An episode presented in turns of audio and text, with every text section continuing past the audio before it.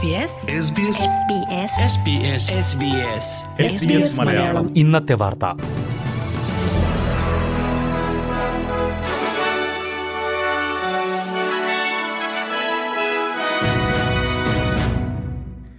നമസ്കാരം. ഇന്ന് രണ്ടായിരത്തി ഇരുപത്തിമൂന്ന് ഒക്ടോബർ പത്തൊൻപത് വ്യാഴാഴ്ച. എസ് ബി എസ് മലയാളം ഇന്നത്തെ വാർത്ത. വായിക്കുന്നത് ജോജോ ജോസഫ്. ഇസ്രയേൽ ഹമാസ് സംഘർഷത്തിന്റെ പശ്ചാത്തലത്തിൽ ഓസ്ട്രേലിയൻ സമൂഹത്തിൽ ഐക്യം നിലനിർത്തുവാൻ ഫെഡറൽ സർക്കാർ സമുദായ നേതാക്കളുമായി ചേർന്ന് പ്രവർത്തിക്കുമെന്ന് പ്രധാനമന്ത്രി ആന്റണി അൽബനീസി വിദ്വേഷത്തിനും ഇസ്ലാമോഫോബിയയ്ക്കും യഹൂദ വിരോധത്തിനും ഓസ്ട്രേലിയയിൽ സ്ഥാനമില്ല. വ്യത്യസ്ത വിശ്വാസങ്ങളുള്ള വ്യത്യസ്ത പശ്ചാത്തലത്തിലുള്ളവർ ഒരുമിച്ച് ജീവിക്കാൻ കഴിയുമെന്ന് ഓസ്ട്രേലിയ ഉറപ്പാക്കുമെന്നും പ്രധാനമന്ത്രി പറഞ്ഞു.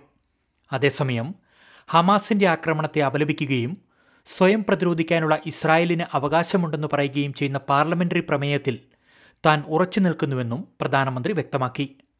ഇസ്രായേൽ ആക്രമണത്തെ അപലപിക്കണമെന്ന് ചില ലേബർ മന്ത്രിമാർ ആവശ്യപ്പെട്ടിരുന്നു. ഇസ്രായേൽ ഹമാസ് സംഘർഷം തുടരുന്ന ഗാസയിൽ നിന്ന് ഓസ്ട്രേലിയക്കാരെയും വഹിച്ചുകൊണ്ടുള്ള മറ്റൊരു വിമാനം കൂടി ഇന്ന് തിരിച്ചെത്തും. ഓസ്ട്രേലിയക്കാരെ തിരികെ എത്തിക്കുന്നതിനായി ഫെഡറൽ സർക്കാർ പ്രഖ്യാപിച്ചിരിക്കുന്ന അവസാനത്തെ വിമാന സർവീസാണ് ഇത്. പ്രദേശത്ത് ആയിരത്തി അഞ്ഞൂറിലേറെ ഓസ്ട്രേലിയക്കാർ ഉണ്ട് എന്നാണ് കണക്കുകൾ. ഇതിൽ ആയിരത്തി ഇരുന്നൂറോളം പേർ തിരിച്ചെത്തുന്നതിനായി ഫെഡറൽ സർക്കാരിനെ ബന്ധപ്പെട്ടിരുന്നു. കൂടുതൽ വിമാന സർവീസുകൾ നടത്താൻ ഇപ്പോൾ പദ്ധതിയില്ലെന്ന് ആഭ്യന്തരമന്ത്രി ക്ലെയറോ നീൽ പറഞ്ഞു. അഞ്ച് വിമാന സർവീസുകളാണ് പ്രദേശത്തു നിന്നും ഓസ്ട്രേലിയക്കാരെ തിരികെ എത്തിക്കുന്നതിനായി ഇതുവരെ നടത്തിയത്. രാജ്യത്ത് തൊഴിലില്ലായ്മ നിരക്കിൽ നേരിയ കുറവെന്ന് റിപ്പോർട്ട്. മൂന്ന് ദശാംശം ഏഴ് ശതമാനത്തിൽ നിന്നും മൂന്ന് ദശാംശം ആറ് ശതമാനമായാണ് തൊഴിലില്ലായ്മ നിരക്ക് കുറഞ്ഞത്.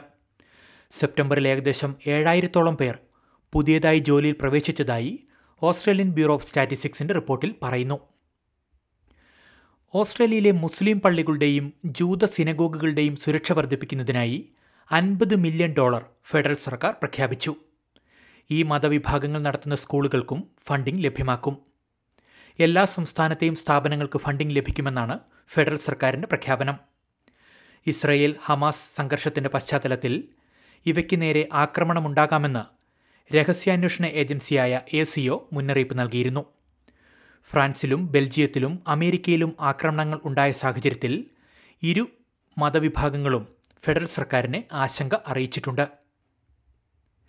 വിക്ടോറിയയിൽ പാലുൽപാദന രംഗത്തെ ജീവനക്കാർ തുടർച്ചയായി രണ്ടാം ദിവസവും പണിമുടക്കി. ഫൊണ്ടേറ സപ്പൂറ്റോ ലാക്ടാലിസ് തുടങ്ങിയ കമ്പനികളിലെ ജീവനക്കാരാണ് നാൽപ്പത്തിയെട്ട് മണിക്കൂർ പണിമുടക്ക് നടത്തുന്നത്. മെച്ചപ്പെട്ട ശമ്പളവും സാഹചര്യങ്ങളും ആവശ്യപ്പെട്ട് ആയിരത്തി നാനൂറോളം ജീവനക്കാർ സമരം ചെയ്യുന്നുണ്ട്.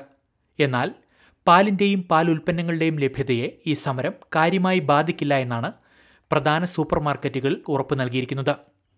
വിക്ടോറിയയിൽ മാത്രമാകും ഏതെങ്കിലും തരത്തിലുള്ള പ്രശ്നങ്ങൾ ഉണ്ടാകുകയെന്നും എന്നാൽ അത് നേരിടാൻ ബദൽ സംവിധാനങ്ങൾ ഒരുക്കിയിട്ടുണ്ടെന്നും കോൾസും വൂൾവർസും അറിയിച്ചു.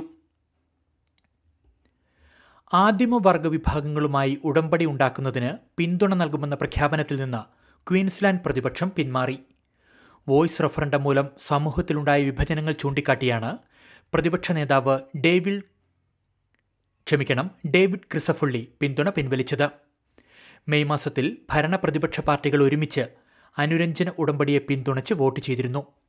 വോയിസ് റഫറൻഡത്തിന്റെ പ്രചരണകാലം ഓസ്ട്രേലിയയും ക്വീൻസ്ലാൻഡും കണ്ടിട്ടുള്ളതിൽ വെച്ച് ഏറ്റവുമധികം സാമൂഹ്യ വിഭജനമുണ്ടാക്കുന്ന ചർച്ചകൾക്കാണ് സാക്ഷ്യം വഹിച്ചതെന്നും ഈ സാഹചര്യത്തിലാണ് പ്രതിപക്ഷം പിന്തുണ പിൻവലിക്കുന്നതെന്നും പ്രതിപക്ഷ നേതാവ് അറിയിച്ചു. ഇതോടെ എസ് ബി എസ് മലയാളം ഇന്നത്തെ വാർത്ത ഇവിടെ അവസാനിക്കുന്നു. ഇനി നാളെ ഉച്ചയ്ക്ക് ഒരു മണിക്ക് തത്സമയ വാർത്താ പരിപാടിയുമായി തിരിച്ചെത്താം. വാർത്തകൾ വായിച്ചത് ജോജോ ജോസഫ്. SBS